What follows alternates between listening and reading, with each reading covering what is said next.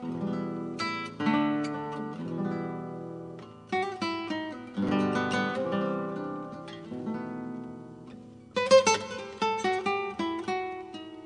quý thính giả, tiếp tục giới thiệu thế hệ nhạc sĩ thứ ba trong dòng nhạc tình Việt Nam. Qua những sáng tác từ giữa thập niên 1950 tới cuối thập niên 1960, tuần này chúng tôi bắt đầu nói về các nhạc sĩ nổi tiếng của loại nhạc thời trang như Anh Bằng, Lê Dinh, Minh Kỳ, Lam Phương, Trúc Phương, vân vân. Những người đã cống hiến cho thính giả đương thời những ca khúc được ưa chuộng bậc nhất, những ca khúc phản ảnh một sự chuyển hướng quan trọng trong nền tân nhạc Việt Nam, từ loại nhạc mang âm hưởng tiền chiến sang loại nhạc thời trang đại chúng.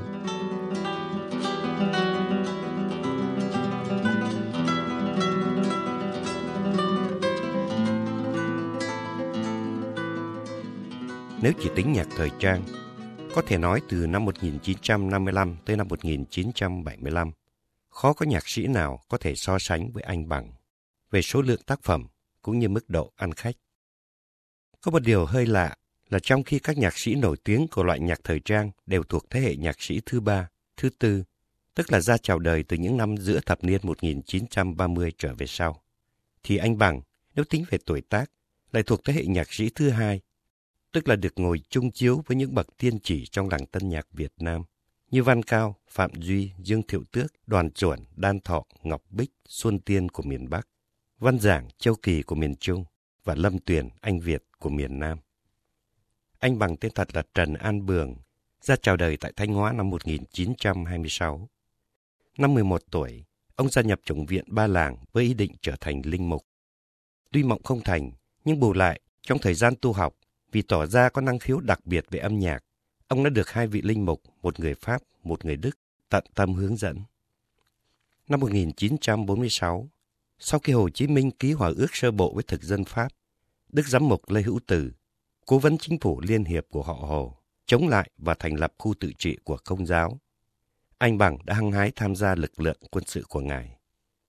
Rất có thể vì vậy mà ông khởi nghiệp sáng tác hơi muộn. Mãi sau khi đã di cư vào Nam, ông mới viết bản nhạc đầu tay, Nỗi lòng người đi.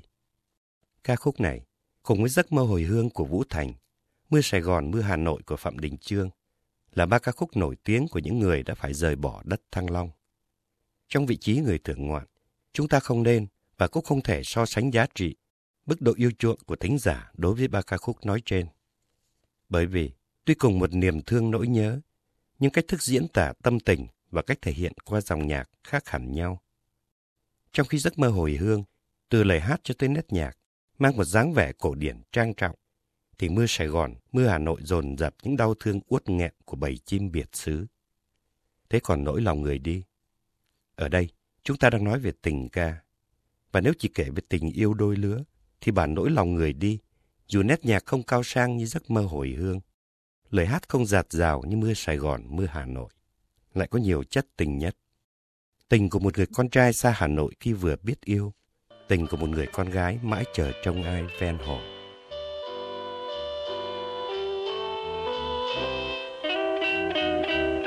Tôi xa Hà Nội năm lên 18 khi vừa biết yêu.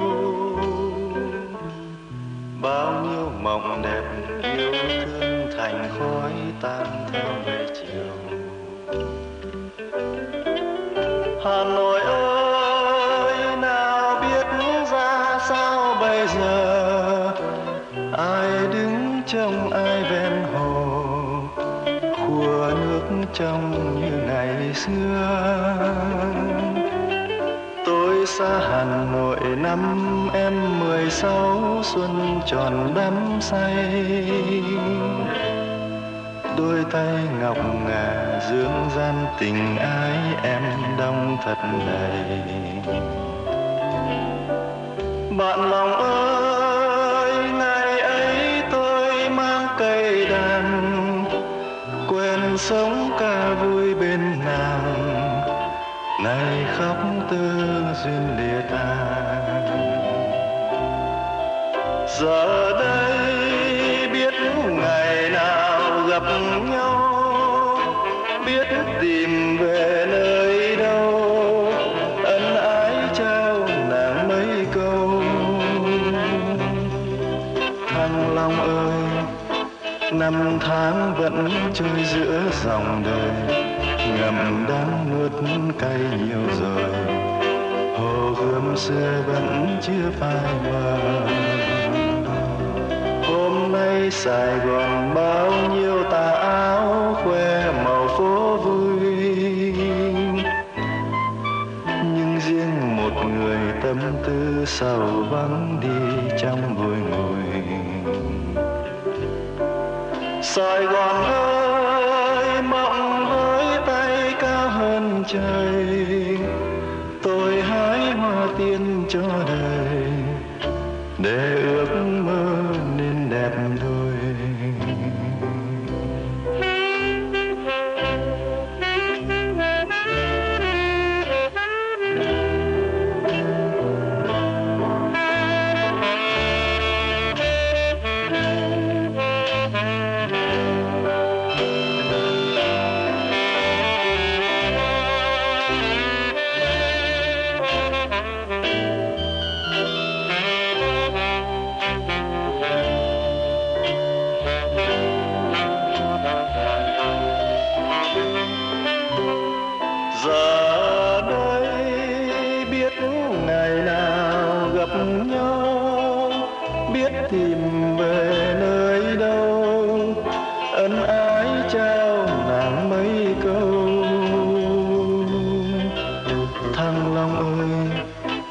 Năm tháng vẫn trôi giữa dòng đời, ngậm đắng nuốt cay nhiều rồi, hồ gươm xưa vẫn chưa phai mờ.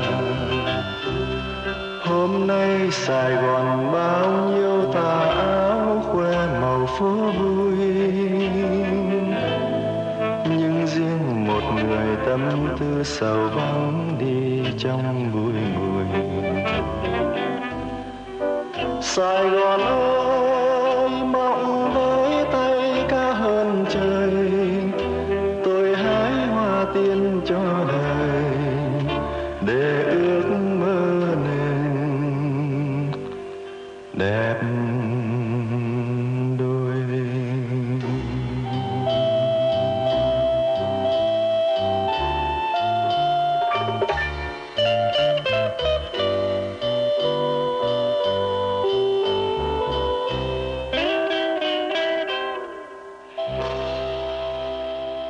Trong ca khúc Nỗi lòng người đi mà quý thính giả vừa thưởng thức, anh Bằng viết: Tôi xa Hà Nội năm lên 18 khi vừa biết yêu.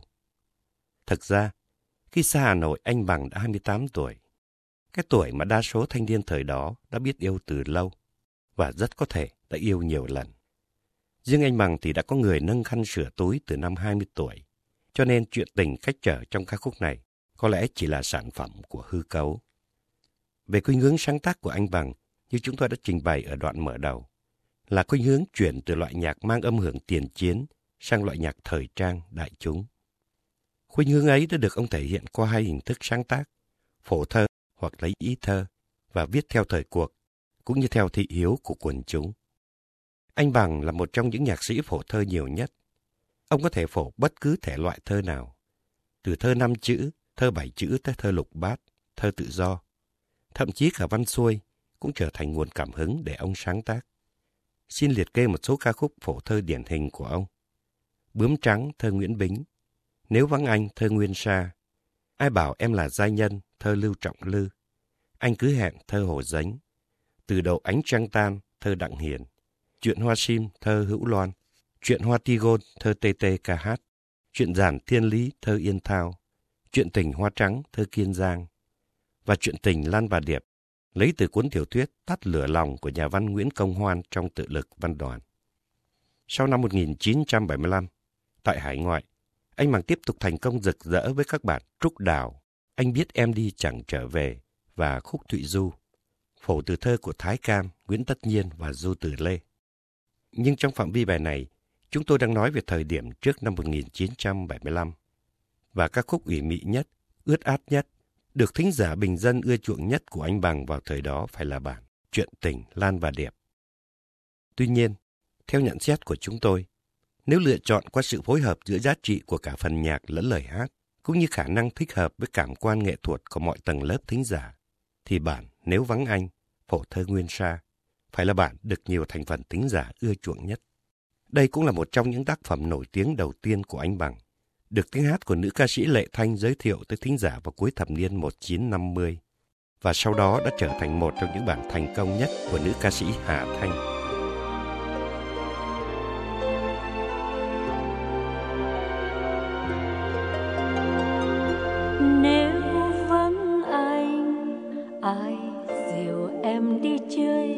Trong chiều lộng gió, nếu vắng anh, ai đợi chờ em khi sương mờ neo phố? Nếu vắng anh, ai đón em khi tan trường về? Kể bóng em ven sông chiều chiều, gọi tên người yêu. Nếu vắng anh, ai gần em thêm hương nồng đêm giá? Nếu vắng anh, ai dệt vần thơ cho em hồng đôi má? Nếu vắng anh, ai ngắm môi em tươi nụ cười, làn tóc xanh buông lời tuyệt vời, chan chứa mộng đời. Nhưng thôi em biết rằng khi núi sông chưa thái bình trên khắp nơi, anh đi vì nguồn sống, vì ngày mai, vì tự do, liều thân tránh đấy. Có những đêm âm thầm nghe tin vang xa ngoài tiền tuyến, nhớ đến oai hùng sông pha gian nguy vùng chinh chiến. Phút luyến thương em chắp hai tay lên nguyện cầu, mộng ước quê hương thôi hận sầu, ta sớm gần nhau.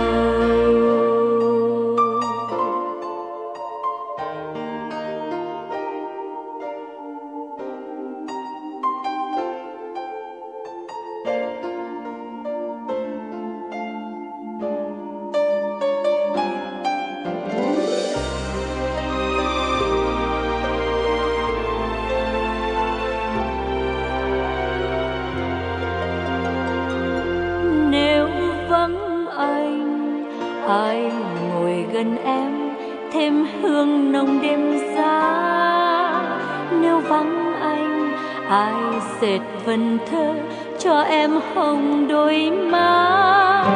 Nếu vắng anh ngắm môi em tươi nụ cười, làn tóc xanh buông lời tuyệt vời, chan chứa mộng đời.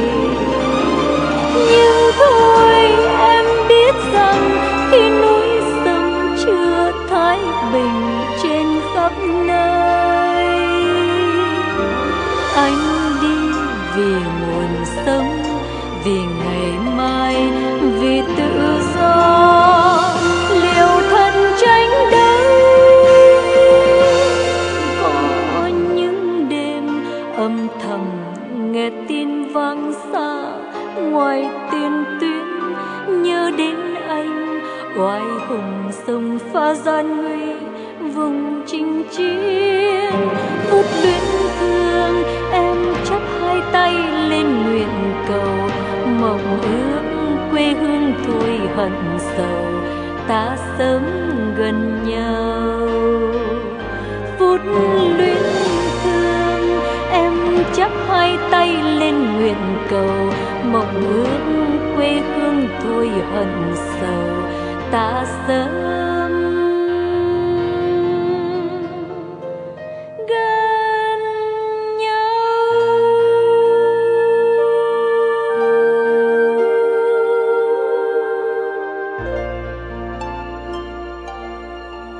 Nhưng phải nói, những sáng tác viết về thời tao loạn, viết theo thị hiếu của quần chúng mới là phần chính trong sự nghiệp âm nhạc của anh Bằng.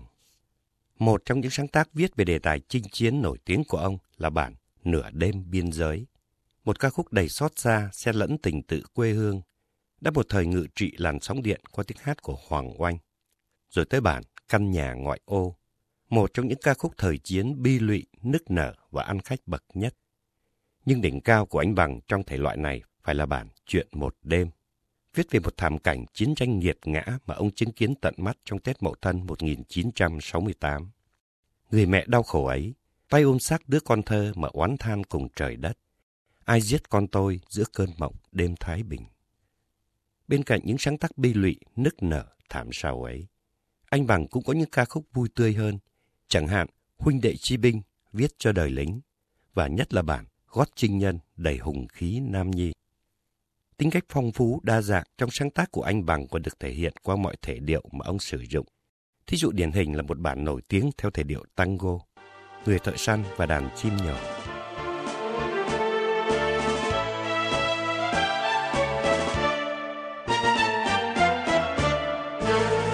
Một người thợ săn âm thầm mang súng lang thang vào rừng. Bầu trời bình minh muôn ngàn tia nắng sớm xuyên màn sương. Một vài cụm mây như chùm hoa trắng bay trong trời xanh, rất xinh và rất xinh.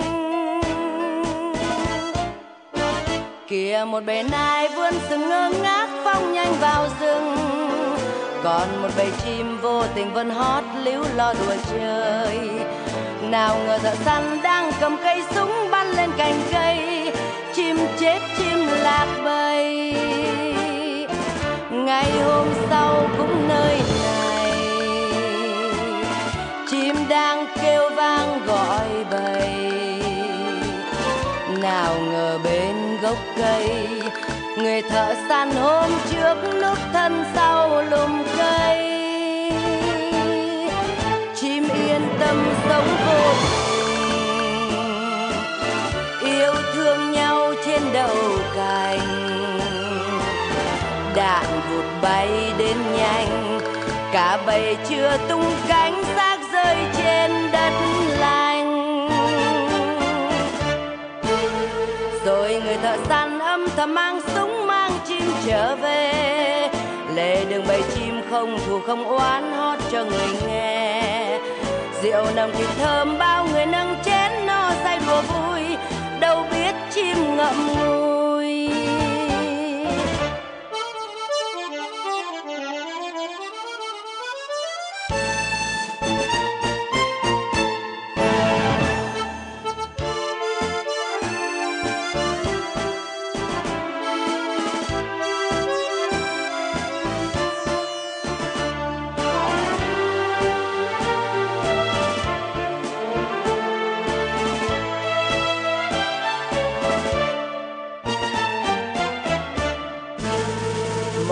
Thợ săn âm thầm mang súng lang thang vào rừng, bầu trời bình minh muôn ngàn tia nắng sớm xuyên màn sương.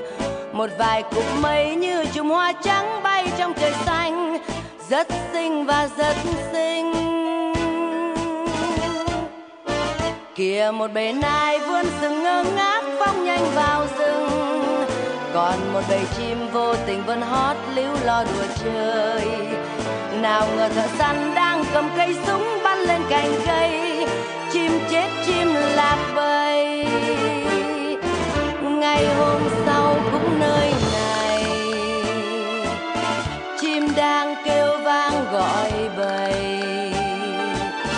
Nào ngờ bên gốc cây, người thợ săn hôm trước núp thân sau lùm cây. Chim yên tâm sống vô tình, yêu thương nhau trên đầu cành.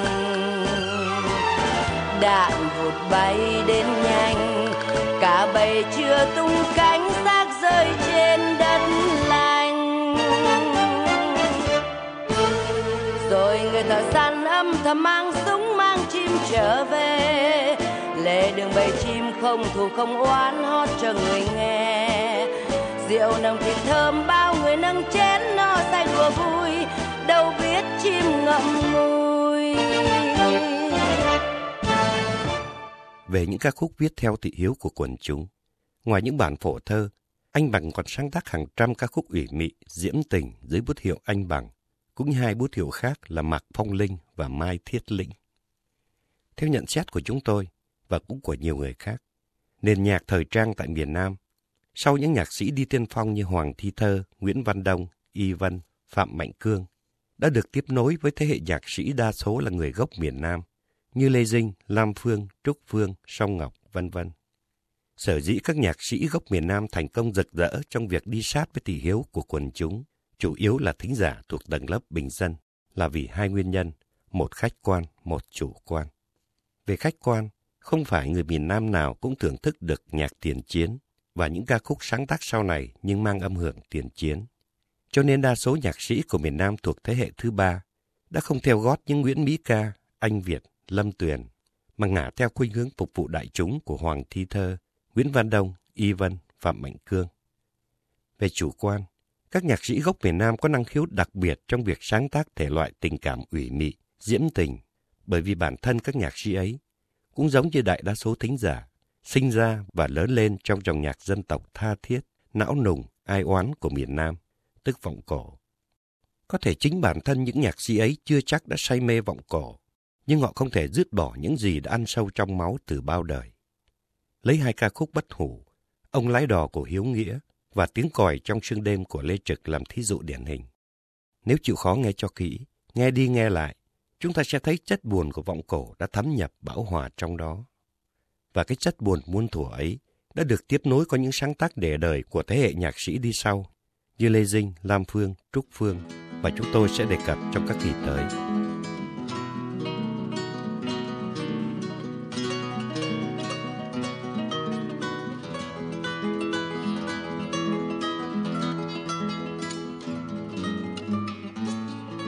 Trong khi đó, anh Bằng, một nhạc sĩ sinh trưởng nơi đất Bắc, lại thành công. Phải nói là thành công rực rỡ trong thể loại nhạc tình cảm ủy mị, sầu buồn mới là điều đáng nói. Từ bản Nét Son Buồn tới Lời Tình Băng Giá, từ bản Trẻ Em Cay Đắng Mộng Vàng tới Nước Mắt Một Tâm Hồn, từ Hai Mùa Mưa, Tâm Hồn Cô Đơn tới Sầu Lẻ Bóng. Tất cả đều được xem là những tình khúc thiết tha, có sức thu hút tới mức mê mẩn lòng người. Cho nên, có thể nói, tính về cả phẩm lẫn lượng, anh Bằng là một trong những nhạc sĩ hàng đầu đã có công đáp ứng nhu cầu thưởng thức của hàng chục triệu thính giả yêu nhạc tại miền Nam ngày ấy và ở cả hải ngoại sau này.